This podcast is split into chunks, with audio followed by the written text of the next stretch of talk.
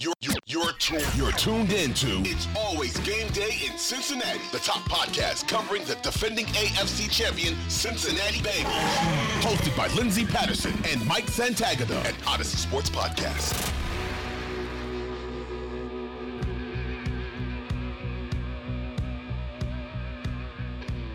We are back on. It's always game day in Cincinnati. Super Wild Card Weekend is here. Lindsay Patterson, Mike Santagata. Mike, how you doing? I'm doing great. How are you doing, Lindsay? It's the playoffs. It's the playoffs, but I will admit it does not feel like the playoffs like it did this time last year. Yeah. Um, you know what I mean? I think there's a few reasons for that, but uh big one could be uh doesn't feel like the game is going to be best on best. Well, I think you could have looked at the matchup last year. And yes, I know the Raiders were kind of starting to get it a little together in that game. And this team was dealing with a 31 year playoff drought. So you always kind of had that in the back of your head. This one and last year, two games that the Bengals can win. We'll obviously get to the preview and prediction for that later on in the podcast, but it just feels different. I don't know if it's because this team obviously had a very amazing season last year in 2021 and then they were able to put up 12 wins this season. They win the division and expectations are a little bit different from the marvin lewis years when it was the playoff weekend and wild card weekend. Anything could happen. These are afc north teams going up against each other but it just doesn't feel like it feels like a regular game right now. Yeah i think that comes with the expectations too of like the last year it felt a lot like please win this playoff game, win the first playoff game in 30 years type mentality. And now the expectation is uh, looking beyond it, whether or not you should. I don't know. I, I don't think you should. It's week to week still. You don't want to get upset in the first round. But instead of being like a three point favorite at home, they're like a 10 point favorite right now. And it really feels like if they don't win this game, it'll be one of the biggest playoff probably the biggest playoff letdown. Like any of those mid 2010s teams, they were never favored by this much. Even that game against the Chargers that everybody thought they should win, or against TJ Yates, you know, yeah, it didn't feel like they like if they lose, like something happened. Um, that I guess TJ Yates happened, but we, we're all over it, right? It's it's been 10 years, 10 more plus years. It, all I remember is Yates and JJ Watt and yeah, it was really JJ Watt, who incredible player. I don't think he gets enough respect because he was as good as Aaron Donald at his peak. Yeah. Just no. injuries took it away. Yeah, I agree with you. I guess when you look at those games with Marvin Lewis and the Andy Dalton years, expectations I would say 2015, Andy Dalton's out one of their best seasons. He wasn't even playing in that wild card game. So things are a little bit different. And you're right, expectations are different with this team. This is one of the most talented teams. I still feel like they're better than last year. And I know they're dealing with more injuries this year. But I kind of want to back it up to Joe Burrow because look, in that game this past weekend, the club did enough. I don't think it was anything special. It was okay. Felt like they were always going to win the game. Got a little too close for comfort at times when uh, it, it came down to, hey, you better win this game or it's going to be a coin toss for for a home playoff game. you look at Joe Burrow's play, and it just it it wasn't Joe Burrow. The expectations are high for him, and it just felt like he had a few misses that Joe normally makes. Absolutely surprising misses too. I went back and I mean I've watched this offense three times. I have not watched the defense three times because it was Anthony Brown, and it could be again mm-hmm. on Sunday. so maybe I'll watch it again. But when I watched this offense like three times, because uh, the first two times are just for me, and then the third time I keep seeing everybody say that Roquan Smith is the Bengals kryptonite and all these other things. So I wanted to check that out. And was it really the Ravens defense doing all this? And I already had an opinion about what the Bengals did schematically, but I wanted to take a look at Burrow because I've also heard some takes about like, well, there was pressure. That's why he was made. No, like yes, on one throw, maybe definitely one throw there was pressure that caused the erratic throw, the underthrow deep to chase. He had nowhere to step up, but oh my goodness, he he was bad in my opinion. Like mm. uh, maybe if he was a rookie or something, you could go like, "Oh, this is fine." But this is like, you know, when I'm expecting MVP level Burrow, this is bad. Uh, I think he'll be fine this week. I don't think he puts together two performances like this, but to me, this is the second worst game he played after the Pittsburgh, the first Pittsburgh game. Did enough to win, I guess. Didn't put the ball in harm's way, but yeah, I mean, there is an out route. He just sails over Tee Higgins' head. There's the obvious one of he sails the deep ball on the fake screen and go to Tee Higgins. He missed a slot. Uh, he missed a, a seam route deep that should have been intercepted. Led Tyler Boyd too far. Um, felt like decision making wasn't all there. Like he missed a touchdown to Chase on uh, like a, a high low on the outside corner. Just a lot of stuff. He is so much of he's not like um another elite quarterback like Josh Allen who does that from time to time, but he makes up for it because he just does alien things too. Burrow doesn't really do alien things. I think this is a big reason why he gets a little bit underrated by the film heads of Twitter he's really just always on time, always makes an optimal, if not the perfect decision, and is shockingly accurate, especially down the field. Um, but not on Sunday. If you are a Burrow hater, there's plenty of clips for you to find. But it, the weirdest thing too is also I, I'm not a QB mechanics guru. I've watched a Chad Pennington video and a little bit of a Sean Payton video on this, but I, I don't claim to be an expert, and I don't know if I ever want to be. But you know, like lines his feet up. The base is good and wide. It's not too narrow, not too wide. You know, his shoulders are lined up. He throws, and the ball just goes yeehaw right over top of the receiver. I'm like, he's so mechanically sound, um, especially when you listen to guys like JT O'Sullivan on the QB school break it down. He's like, yeah, he's the most mechanically sound, or one of the most mechanically sound quarterbacks in the league. Always gets his feet set, always does this. And I'm just watching, like, he still did that. Why is the ball going like way over there? But I think he just there was some rust. There was some feel of you know what happened the week before. I think there was a less practice time to sharpen up. I think he'll be fine. I, I think it was a very uncharacteristically bad game, and I would not be surprised at all if the Bengals don't have too much issue moving the ball on Sunday. I think the Ravens defense is good. I think they'll they'll punch above what their weight class seems, but I don't predict them to have like three scoring drives, and one of them is just a deep ball uh, down the left sideline that explosive play. I think they'll be able to move little by little down the field like they have been during their winning streak. Yeah, and you have to wonder if this was more of the conservative game plan that they were going with. I know you mentioned, and, and we talked about on the last podcast, it felt similar to, you know, the week five of, of what they they put out there offensively. Nothing new, nothing too crazy with this offense. And and maybe it is just because it was a strange week for Joe Burrow and this offense. But when you have five drives and you can't put up points, that was a little concerning to watch. Um, and as you mentioned, things that Joe normally does correctly just wasn't hitting. And uh, he was the first to admit it after the game. We, we caught him on Ja'Marr Chase's Instagram live saying, I played like crap today.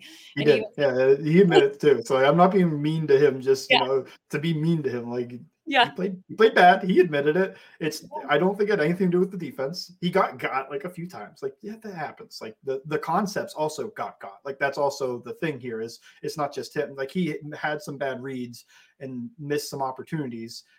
Never made a read that was so bad it should have been picked.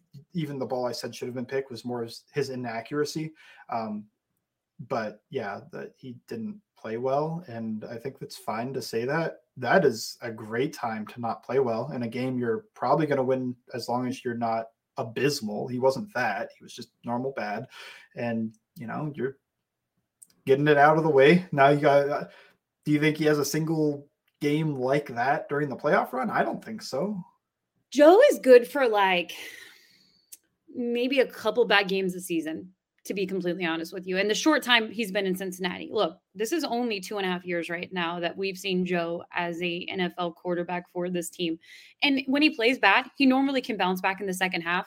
His game, it, it's something we don't talk about, but we would have talked about it if they won the game. If you go back to week one, Joe was awful in the first half. But he came back in the second half, and we really can't talk about it because they didn't win the game. Yeah. But if they were able to make one extra point, we we would be talking about Joe's comeback in the second half. I remember going into the Saints game early. I was like, man, Joe just isn't looking like himself right now. And then he just balls out in Louisiana. And that's just Joe. I agree with you. I don't think it's two back to back games. I do want to see more from this offense when it comes to the postseason because they have the guys. And I even think Hayden Hurst can be a weapon that we see in the postseason and maybe on Sunday night. So I think we'll see better, you know, better things out of Burrow. I'm not not too concerned about it. But one thing you mentioned, and I think it makes me feel a little bit better, is you go back and you watch the tape. We can both admit this is one of the best defenses in the playoffs when you look at the Baltimore Ravens. But it's nothing that they can't overcome when you're the Cincinnati Bengals. Yeah, to me, um, this is front to bottom probably the best AFC playoff defense. Mm-hmm. But right there with the Bengals. Like I, I do think the Bengals defense is right there.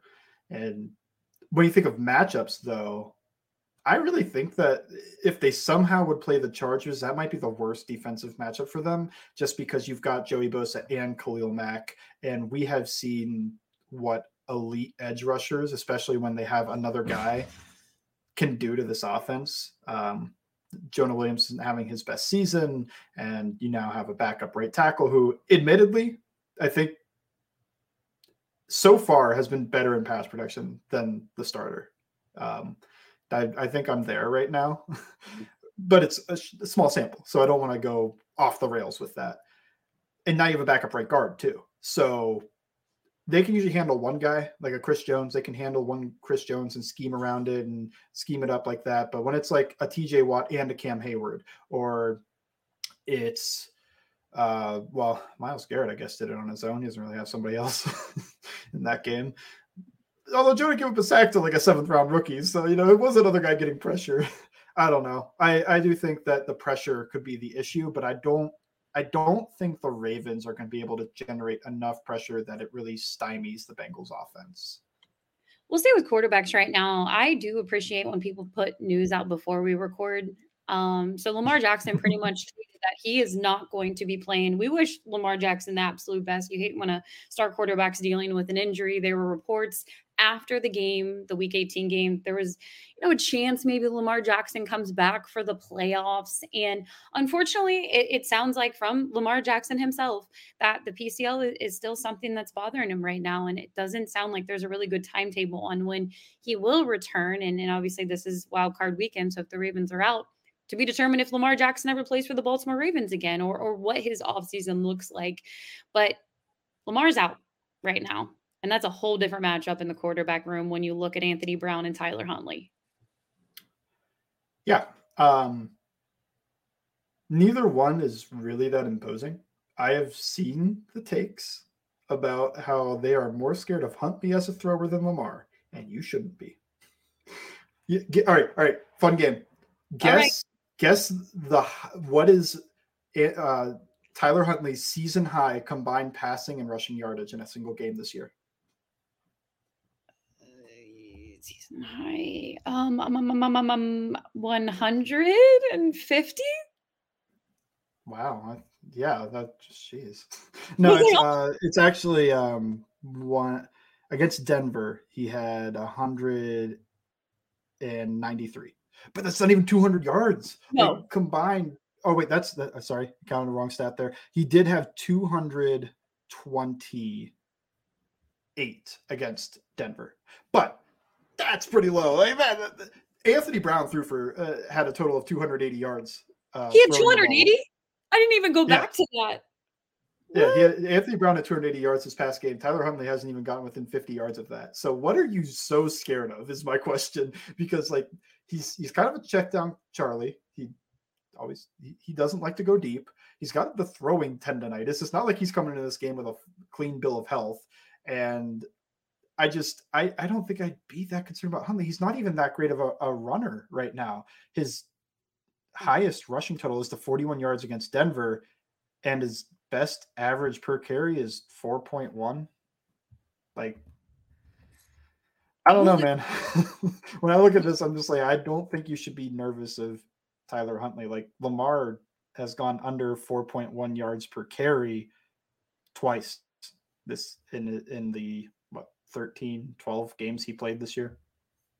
Well, the thing is, it's so wild because there are people you mentioned the Tyler Huntley takes, and then there are some uh, over in Baltimore Ravens land who say, well, Anthony Brown gives them a better chance than Tyler Huntley. Look, if Tyler Huntley can go, they're going to go with Tyler Huntley in this playoff game. I would be shocked if they went with Anthony Brown, but we could find out obviously during pregame what that's starting to look like when they're warming up for the quarterbacks. But I trust Lou I just do.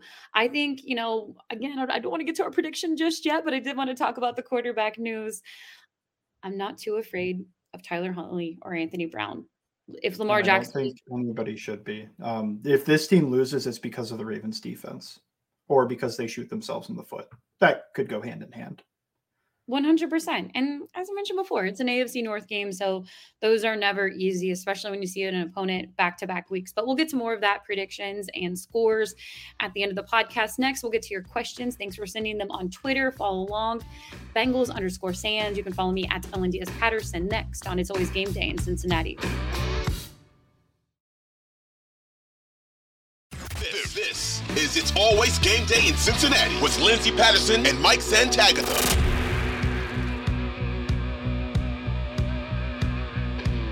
We are back on It's Always Game Day in Cincinnati. Thank you for sending your Twitter questions. We're going to go ahead and get to those now. I'm going to start with Bill Prather. He says, It seems that within the media, they have concerns for a ground game. I've seen a good defense make it tough. What do you think? And I did see that a lot today when it comes to the running game for the Cincinnati Bengals this past week.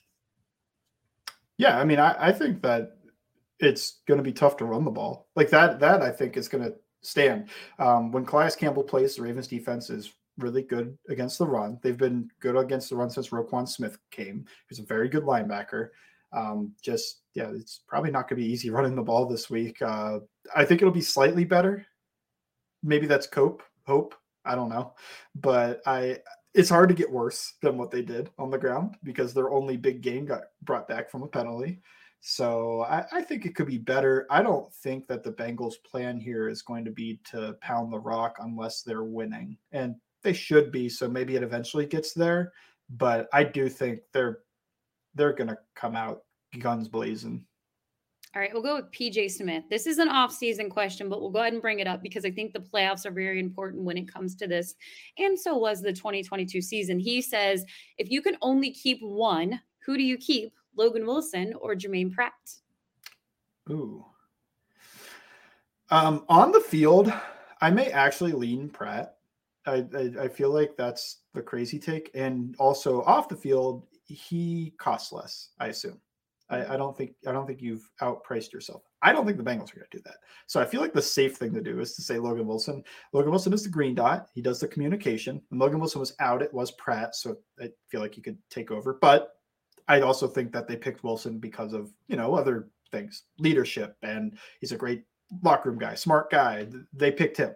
Um, yeah, I don't know. I, I'd keep Pratt, but I fully understand keeping Wilson because it's really about the same level of linebacker. They're both like fringe top 12 guys. Um, I I don't have a list, so I don't. I, I, went conservative with twelve. I wanted to say ten and be a homer. I'll say ten, sure. Fringe top ten guys. Uh, what's the difference? 12, 10. Who cares? Uh, so uh, they're both fringe top ten guys. I think that I would pay Pratt because he's cheaper, and I think it's harder to find somebody who can do what he does um, both versatile wise. He can play on the edge in some penny packages, and uh, he's very athletic to be able to run in man to man coverage or when he matches a receiver vertically. Where are you? I, I think they're going to go Logan Wilson. They will, yes. I, um, I, don't think this is even a question what they what they do. I am being the dissenting oh, opinion, prepared to look dumb because I feel like the Bengals have only made good decisions lately. They have, and here's the thing about Jermaine Pratt he is one of my favorite players. I think it's so fun to watch him and BJ Hill's relationship. They obviously went to college together. Uh, BJ mm-hmm. Hill said in the locker room the other day, he's like, he's not playoff P. I'm not calling him that. His name is Jermaine. Unless he gets a touchdown in the playoffs, I'll call him playoff P. And I and I love everything about that. I think he's awesome.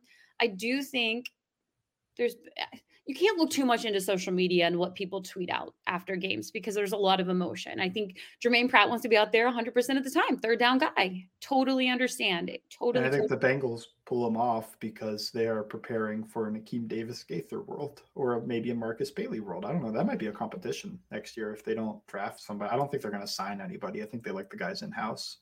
So I think that is something to think about when it comes to those offseason conversation. And Jermaine Pratt once would want what he would would like to to produce on the field, and maybe that's different conversation that he's having with the Bengals front office. So unfortunately, I love Jermaine Pratt. I wish they could f- keep both of them. But before the season, I didn't think that they were going to extend Jermaine Pratt. But then he had this amazing season, and I'm like, well, I look dumb uh, because they now he's now he's playing great. And I said, oh, they're not going to extend Jermaine because they have Logan Wilson to worry about. So unfortunately, I don't think Jermaine comes back next year, but I would love to be wrong. He is he is being uh, he's a fun player to watch this season, and obviously he was fun to watch in the postseason last year. So. Let's see what happens. Big Level says, Do the Jermaine Chase drops concern you at all? He's dropped some easy ones for standard this year. Not really. Uh, but I mean, he's also caught some crazy ones. I mean, I, am not concerned about the drops until it's like Diontae Johnson level, where anytime he gets thrown the ball, I go type thing. I don't know. It's like not a big. The Chad drop balls too. It's it just happens. Tees drops some passes. It doesn't seem to be a physical thing. It doesn't really seem to even be that much of a mental thing. It's just like once in a while, ball just doesn't stay in his hands. He's not Larry Fitzgerald, whatever. Oh no, yeah, I'm totally fine with it. On, uh, I I wish, and I know he wants it back. The the touchdown, touchdown in the, on the right sideline. Yep. Oh my goodness, it was it was a Ja'Marr Chase catch all the way, and unfortunately, Higgins also wants that probable touchdown down the right sideline back. Yep, Yep, 100%. And you know what? I feel like Joe gets Tee in the end zone this week. I truly do. I feel like he wanted him last okay. week and and he, and again, we'll get, I, I, shouldn't I shouldn't be predicting that just yet, but um but I think that's going to happen. We'll see a makeup for not getting him in last week. And um I I don't think, yeah, the drops aren't a concern. I mean, goodness, you remember before his rookie year, what everybody made out of his preseason drops. That was absolutely insane to think about now. Yeah, I did too. I remember writing an article saying this is the worst preseason I've seen from a rookie, uh, like first round pick. Hey, look, I'm glad you're wrong. In general. I, I, I, wasn't I, technically I wasn't wrong. He had four drops on five targets or something like that. He, he turned it around. I, I remember saying I was mildly concerned after I wrote all that. I was like, I'm mildly concerned that this blood that bleeds into the season you remember, man, like you remember, and in oh, my yeah. least pro football talk, retweeting that maybe the football needs to get painted differently, so like a college style football, so Ja'Marr can catch the ball again, and I just all this absolutely insane things, and then Ja'Marr comes out there and catches his first touchdown versus the Minnesota Vikings and had his rookie of the year season. We'll flip to the defensive side too. Again, TB82 says. Is CTB playing as well as my untrained eyes believe? And will I, he, okay, oh, I'm gonna I'm gonna add more to this. And will he be an elite combo with Chido next year? I think Taylor Britt is playing to expectations. I wouldn't say he is that far above it. You could already look back to just this past week, and Sammy Watkins makes two back shoulder catches on him. You think of Terrace Marshall kind of dunking on him. I think he gets targeted. He gets the the red triangle. We're we're reading this. We're coming at this guy sometimes. And early on, it there has been a few games early on. He'll like give some stuff up, and then when it matters most, he comes back and he makes a pass break up or he makes a big play. And that I think he's been fine. I don't think we should go too far. He's a very willing tackler. I don't think that goes away. My concern with him is I think at the catch point right now because there's been a few too many dunks.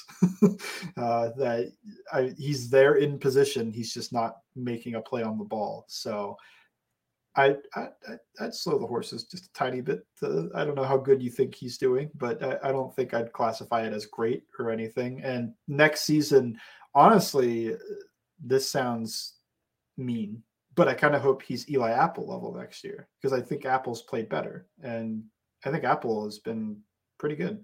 Uh, I, I think he gets the bad rap. I think everybody wanted him gone, and he's still pretty good. I think Eli Apple feels a little bit like a steal for them for the price that they got him for in the offseason at that position. If you think about it, I mean, they didn't overpay for him or anything like that. Thought he was going to come back more as a obviously starting. You have Chido out there too. I didn't think Cam Taylor Britt was going to start his rookie year, but unfortunately, they were dealing with injuries. So yeah, I, I, wouldn't mind that. If you told me right now that Cam Taylor Britt would be playing at the Eli Apple level, it's crazy to say out loud. I would take it in a heartbeat when you go into next season. But also probably temper expectations on Chido at least to start next year with the ACL. They, people usually don't come back full go right away. Um, you can even think back to Geno Atkins. He had a down year. Um, Chido might not have a whole down year, but just take it easy on him early on. You know, it might not be the Chido we remember until he gets his legs under him again. Yeah, I agree with that. And and the thing about Chido, again, just have to give this dude credit. He's in the I hate being this person. He's such a football guy. Uh, but he's in the meeting rooms. He's out there on the sideline every single home game I see him out there. He could be in the suite upstairs and he's he's there with his team. And I think that's so cool for a guy who's recovering from an ACL. He's still a really big part of the team. So you hope he's helping with the secondary room too and, and helping giving Cam Taylor Britt any advice while he's out there too. And that's a good guy to have on your side. We'll go with tired dad man. he says, How does a full season with Cordell Volson compare to a full season of Quinton Spain? Okay, I think Spain was better last year. Uh, uh, I think Spain played good in the first half of last year even getting into the second half, but he got carted off the field in that first Kansas City matchup, and he came back and wasn't as good. I thought he was fine at times, but also a liability at times. We saw that in the Super Bowl. Everybody's a liability against Aaron Donald except for Joe Thuney. Um, yeah, overall, I think I think Quinton Spain was legitimately good for a large portion of last year. I think Cordell Volson's been more along the lines of fine, ups and downs. He had a pretty bad game week 18 to finish off the regular season. So uh, I would consider him fine. I would say Spain is better, but it fully makes sense why you don't go with Spain because Volson's a rookie, going to get better. He's going to be cheaper long term. There's a lot of reasons why Volson's the better option for the team. Yeah, no, I agree with you right there. We'll go with Sean. He says, "Is Mixon the most easily easily replaceable part of the whole offense next year?" Um, running back is usually pretty replaceable when they're not playing at like an elite level. I uh, maybe right tackles look pretty replaceable, although the power is what's missing. Like Collins used to be able to move guys. Like if you wanted to change out Collins for Adeniji, I'm not sure. Let's see the playoff run. This is small sample size still. I'm not sure there's a big difference. And it might be better pass pro, worse run blocking, which I think is about the higher end of expectations coming in. So I don't know. It could be right tackle. It, uh, could you replace? I assume you mean starters. Like you don't mean like yeah, uh, uh yeah, yeah, like uh, Trent Irwin type, of, who's not replaceable in my heart, but I feel like you could find a guy if you need to. Um, yeah, like uh, I don't know. I, I think that I think those are the two most replaceable right now, Collins and Mixon. Yeah, and I think that the front office has a lot of important decisions to make this offseason about current guys that they're going to extend and then guys that they might move on from. Not saying that's Joe Mixon, but I'm sure that conversation will happen. We'll stay with Maine Bengals, going to go to the offensive line. Adeniji and Scharping are different players than Collins and Cappa. How can the O line adjust to maximize Adeniji and Scharping's strengths? They're both a little bit more athletic than the two guys are replacing. The guys are replacing are kind of your classic 90s power, big, run it down their throat type, although Scharping's big. I didn't realize he was like 325 or something like that. Um, so I think you could maximize them a little bit more by doing more zone stuff. They were really heavy into the power stuff when it was on that right side of Cappa and Collins you're probably not generating the same type of movement. Also, they are going to be lacking a bit on that double team. They had one that was pretty bad in the limited snaps of Scharping. So that's just something that comes with gelling, though. I think, you know, like a, uh, they're not stepping lockstep together, you know, like one's here, then one comes, and there's not, you want to have uh, the old drill is to put a, a pad in between the two hips and you want to be able to hold that pad there as you go for the double team. They were not holding the pad. There was like a foot and a half of separation in between. The pad's fallen down. uh, so that I I don't know if you want to keep trying to do some of the power and gap running that they do, but I think they could theoretically be better at zone stuff. Adeniji already looks better than Collins did on some of the wide zone stuff they got to under center. I think a lot of people in the outside world, when they see two offensive line starters go down, and believe me, I want Alex Cappa out there more than anyone. He's one of their best. Yeah, Cappa, Cappa to me is the best offensive lineman. So yeah. this is the thing: is uh, I don't think he's going to be as good as Cappa in pass protection. You're probably going to need to protect him a little bit. Yeah, I I want him out there. One Alex Cap out there. La'el Collins has has struggled for most of the season, and I still feel like he was battling an injury um, for most of the regular season. And then obviously out with his ACL. But at the same time, if you are the outside world and you see two starters go down, your biggest question, I know I got it this week from people who don't follow the Cincinnati Bengals every day, like, oh, wow, their offensive line is starting to fall apart with those two guys. You have to remember what Joe Burrow had in the playoffs last year. This offensive line is still better than all of the pieces, I would say, that they had last year. And we're going to find out more this weekend. Yeah, uh, well, it needs to be better than the offensive line they boasted out there last year because that really limited the offense. If it's that bad, then we are in trouble. Probably not this week, but the Bengals might be in trouble for the future. Um, I don't think it's going to be that bad. I think that's why they claim Max Scharping. I think that's why they worked out Adeniji at right at tackle, which I was a proponent of finding somebody that played at this level before, but he's come in and been solid. So I'm, I'm, not as worried as I was early on when I found out he was coming in.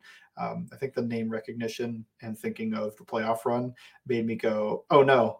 but he was at guard in that run. So when it was Prince, I was back to oh no because I was like, oh no, Prince, uh, Prince was the right tackle last for the playoff run. Dude, no, I agree with you. I think Hakeem at a tackle position, you know, may benefit them versus what he had to play last year in just a position he wasn't really familiar and comfortable with. Uh, thank you, as always, everybody who sent questions. A lot of you asked about Jermaine Pratt if he was coming back next year. I feel like we kind of got to that question already when we were talking about Jermaine Pratt and Logan Wilson. Really appreciate it. A couple Eli Apple appreciation tweets in there too. So I'm asking if, hey, is he playing good this year? And I feel like we said Eli Apple. Quick answer. Yeah. Playing pretty good. Yeah, playing pretty good. Enough out there um, compared to a lot of uh, cornerbacks in the NFL. So we'll take it. But we'll get to the prediction next on It's Always Game Day in Cincinnati.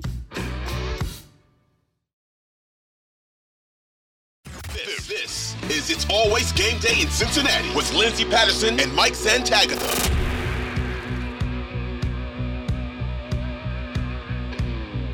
We are back on It's Always Game Day in Cincinnati prediction time. It is here. It's playoff weekend, super wild card weekend at Paycor Stadium. They're playing at home. It's Sunday night football, one of the biggest nights of the weekend. I'm so grateful they're not playing on Monday.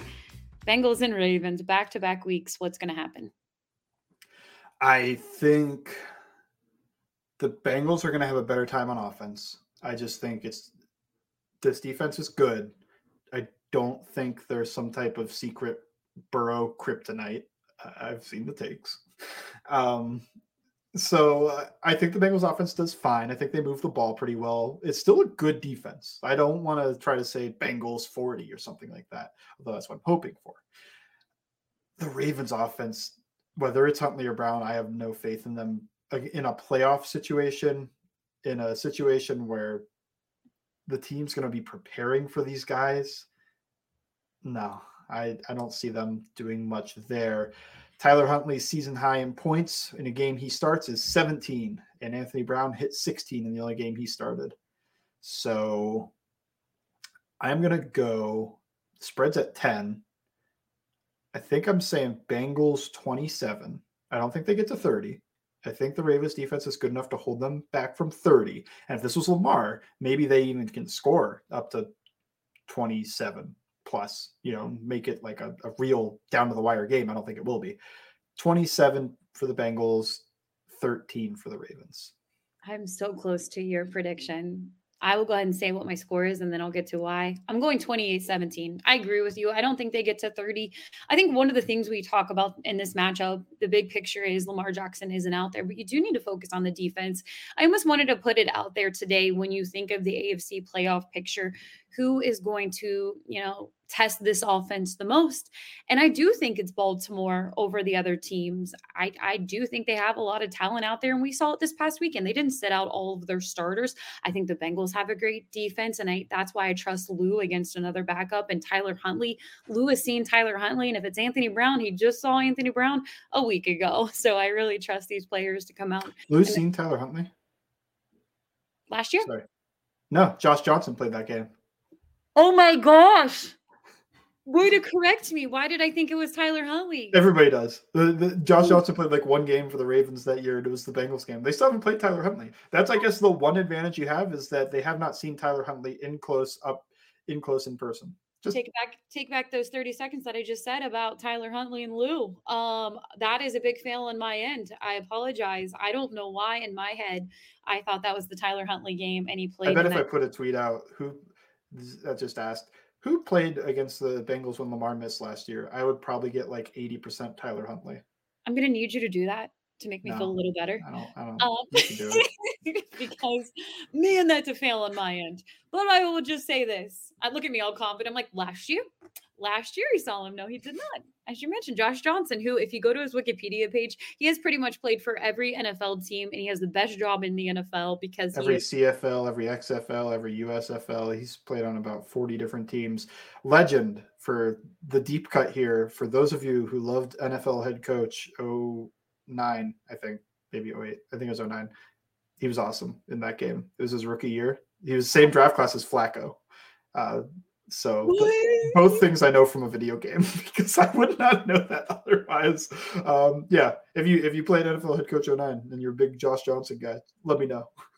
First of all, I would have never thought he was the same age as as uh I don't know about age. That one I'd have to check. They've got to be near the same age. Probably close. for you. You keep going. Probably Sorry close. keep interrupting. So, so I fail. I fail. Lou has not seen Tyler Huntley, but he's seen enough t- uh, tape on Tyler Huntley this season over the last month when it comes to this offense. So I do trust the defense and being able to stop him as far as getting down the field. He's still playing injured too. He's been limited for the last couple weeks. He was throwing at practice, so that's obviously a good thing for Baltimore. I think one of the concerns I do have with Baltimore's offense is Mark Andrews and J.K. Dobbins will be back. So you're going to have to be able to stop J.K. and the tight end position just always terrifies me. But they've done a good job against Travis Kelce when they've seen him in the past. It feels like Mark Andrews always gets his. Um, so those are just two things that I would like to point out when you think of Baltimore's offense against the Bengals defense. But I just have faith in them. I, I think that we're going to see a repeat of what we saw last year in the postseason with this crew and offensively Joe Burrow. I'll say right here, and hey, if I'm wrong, you can pull the tape. I don't think we see two back-to-back bad games from Joe Burrow. I think he can do enough with this offense, and uh, he's going to be hitting his guys, Ja'Marr Chase and Tee Higgins. I think Tee Higgins gets his touchdown that I thought he was going to get last week, uh, but I don't see them getting to 28 because, yeah, give credit to Baltimore's defense. This isn't going to just be an easy game where they get walked down the field. Um, they are going to see pressure, and they're division rivals. These teams are both playing to move on to the next round in the postseason. That's never easy. That's why I kind of felt, look, if Tua would have played in the Buffalo game, that maybe that game is going to look a little different because you're seeing two AFC East teams play. Crazy things happen when you're playing a div- division opponent. So, yeah, I, I think it's going to be close at times, but I think the Bengals do enough to, to pull away and make it 28 17. Uh, for those waiting at the edge of their seat, Josh Johnson is one year younger than Joe Flacco. Still, Uh, how old are they? 37. 36 versus 37. Flacco's 37. Matt Ryan also in that draft class, he's he's 37. in my eyes, Josh Johnson is forever just a young quarterback, just jumping on a bunch of other teams and just collecting. checks. I remember him with the Bucks in the Josh Freeman era. So I I do I did know he was old.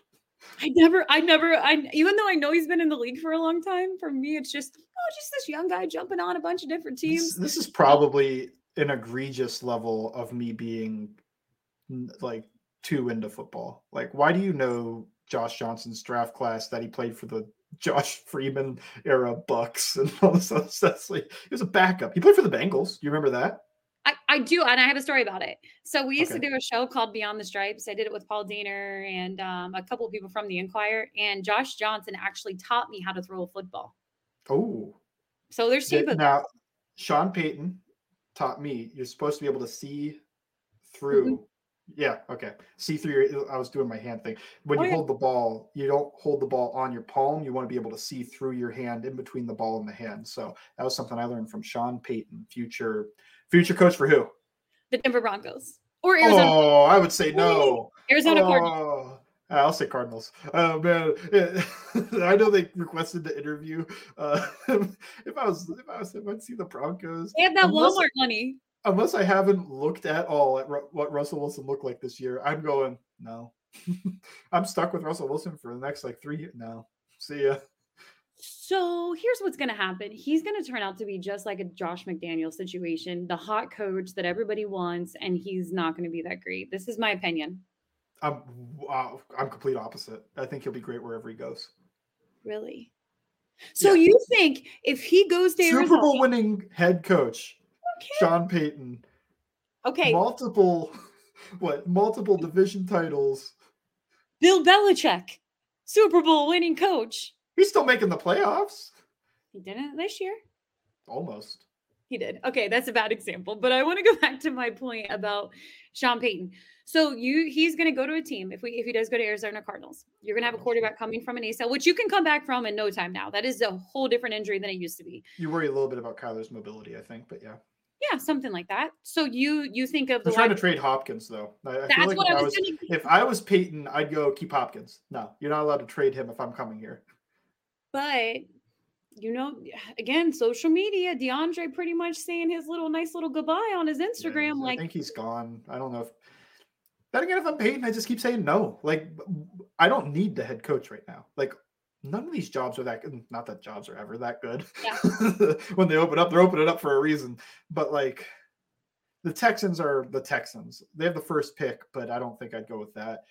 What I think he might do is nobody this year, like Dan Quinn did last year, and might do again this year. Um, I think he goes with nobody. In my prediction, he he loves Caleb Williams, the USC quarterback, and whoever has the first overall pick next year, I think, is who he goes to. So I like that. And this that might be okay for me. My fear was that the Browns were going to fire their head coach and go for Sean Payton. And I I, don't think they're. Uh, yeah, I think They're not going safe. to. yeah, yeah. they're not going to. They won enough games this year to not pull the trigger. But I was like, oh man, what if they fail and they go after Sean Payton? I don't like that one bit. Get him out of the AFC North. But I still don't. I just maybe Maybe You think Sean Peter's going to suck? What are you worried about him being? I know now I'm like now I'm backtracking here. Um, I don't. I'm just not a believer. I don't know. We'll see what happens. We'll see. Hey, my happens. favorite head coaching hire, and it didn't always look good last year. Doug Pederson. I love it. I think. I think they're gonna win Wild Card Weekend. Oh, well, do we want to get there? Let's go right now. We'll start with the AFC. We'll start with uh, the Jags and Chargers. Okay, this is the Saturday night game. I think this is the best game on the slate. What do you think? One hundred percent. I'm pumped about it. I was shocked this got a night game though, because this is two small fan bases. I figured the NFL is throwing this at if we were at one o'clock, they were one o'clock. They give us both prime time, although they thought Lamar was playing. I I think if they had the chance to go back, this would be the the Bengals would be the one o'clocker. Uh I think this is gonna be really tight. If this was in LA, I would feel pretty confident picking the Chargers. Also, if the Chargers didn't play their starters against the Broncos and lose Mike Williams possibly for this game, I would be pretty confident picking the Chargers. I'm going with the Jaguars. I think Doug Pederson is going to give the Chargers defense some fits. I think he's a very, very good matchup coach. I think he's also just a very good coach. Um, I don't think the Jaguars have the juice to take down like Kansas City in the next round or, or anything. I actually think the Chargers would have that juice, but I don't think they're going to win this week because Jaguars at home. I, I, Trevor Lawrence has become that guy. They their offense is good and their defense eh, it hasn't been great, but I think the Chargers kind of shot themselves in the foot uh, playing all their guys this weekend and possibly losing Mike Williams. So this is a little bit contingent on I don't think Mike Williams plays. If Mike Williams plays, I might go Chargers, but I'm just going to go Jaguars for the fun here. Uh, that that game seems awesome. I hope it lives up to it. Yeah, I agree with you. I don't know what the Chargers were thinking. If Mike Williams all-time quarterback hair matchup, right? 100% it should be sponsored by Pantene or something like that. but I agree with you. I want to make a quick point that you just mentioned. I think Jags win this weekend, but I would feel better if the Chargers won because I think they could beat Kansas City and I don't think the Jags can beat Kansas City. But we'll we'll move on to the other Saturday game. We're going to go Saturday then we'll get to Sunday. This one's actually right before Chargers and Jags. It's Seattle and San Francisco. Uh, San Francisco wins, but I do think Seattle might give them a game because I think Pete Carroll's a good head coach, and I think the offense has kind of slowed itself down. But look, you got DK Metcalf, you've got a healthier Tyler Lockett now, you got Geno Smith. Hopefully, he plays as well as he normally as he did early in the season. So I'm kind of hoping that it's a tight game, but I think San Francisco wins. They're not getting upset in this round. I agree because I have San Francisco going all the way to the Super Bowl. So we'll move on to this game. We already know what we said on the last podcast, but we'll go ahead and say it now. It's Miami and Buffalo. Buffalo. This isn't even going to be close. This is going to be the worst game of the week. You're right. You're right. I hate that you're right. And I want to tell people I said go Miami because I'm selfish and I want home playoff games if the Bengals win this week. Um, I if but if it's Buffalo in the end and Kansas City, of course I, I want Buffalo to take it all the way, but not this weekend and not next weekend if it is Cincinnati and Buffalo. We will yeah, go. It's actually uh, fins up. Fins, fins up. Fins, fins go, up. fins, fins up. Go beat them. Surprise everyone. Um, because I am selfish and I like home playoff games. We will go to the next afternoon Sunday game New York Giants and Minnesota Vikings. Shockingly, probably a pretty good game, I think. I don't think that everybody remembers that these two teams played a few weeks ago and the Vikings won on a last second field goal. I'll go Vikings. I don't think the Giants have as much firepower as they need to win a playoff game. Although I'm, I'm not rooting for it. I'm just rooting for a good game. I'll go Vikings though. I, I think it'll be close.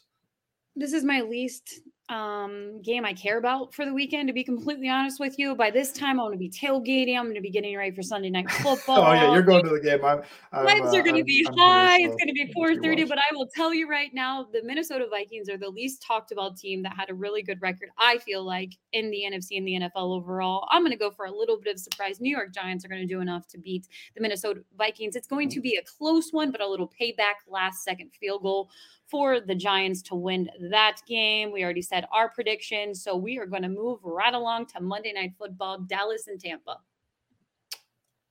Dallas.